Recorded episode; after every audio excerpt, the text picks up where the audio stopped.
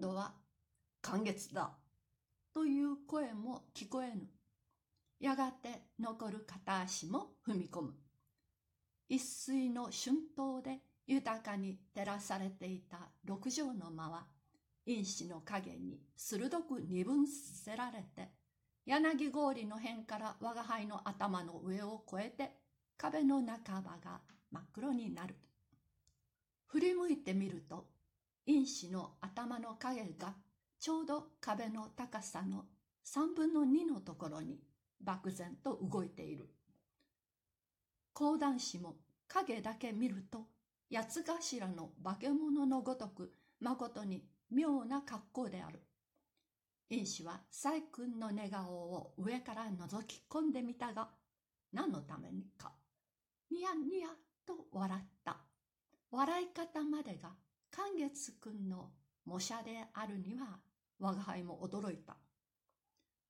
細君の枕元には、四寸角の一尺五六寸ばかりの釘付けにした箱が大事そうに置いてある。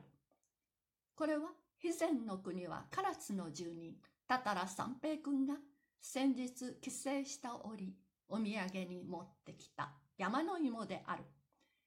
山の芋を枕元へ飾って寝るのはあまり例のない話ではあるが、この細君は煮物に使う三本を溶断水へ入れるくらい場所の敵不敵という観念に乏しい女であるから、細君にとれば山の芋は愚か。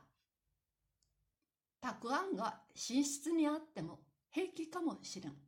しかし神ならぬ因子はそんな女と知ろうはずがない。かくまで丁重に肌身に近く置いてある以上は大切な品物であろうと観点するのも無理はない。因子はちょっと山の芋の箱を上げてみたが、その重さが因子の良きと合して、だいぶ目方がかかりそうなのである。すこぶる満足の体である。いよいよ山の芋を盗むなと思ったら、しかもこの講談師にして山の芋を盗むなと思ったら急におかしくなった。しかし、めったに声を立てると危険であるからじっとこらえている。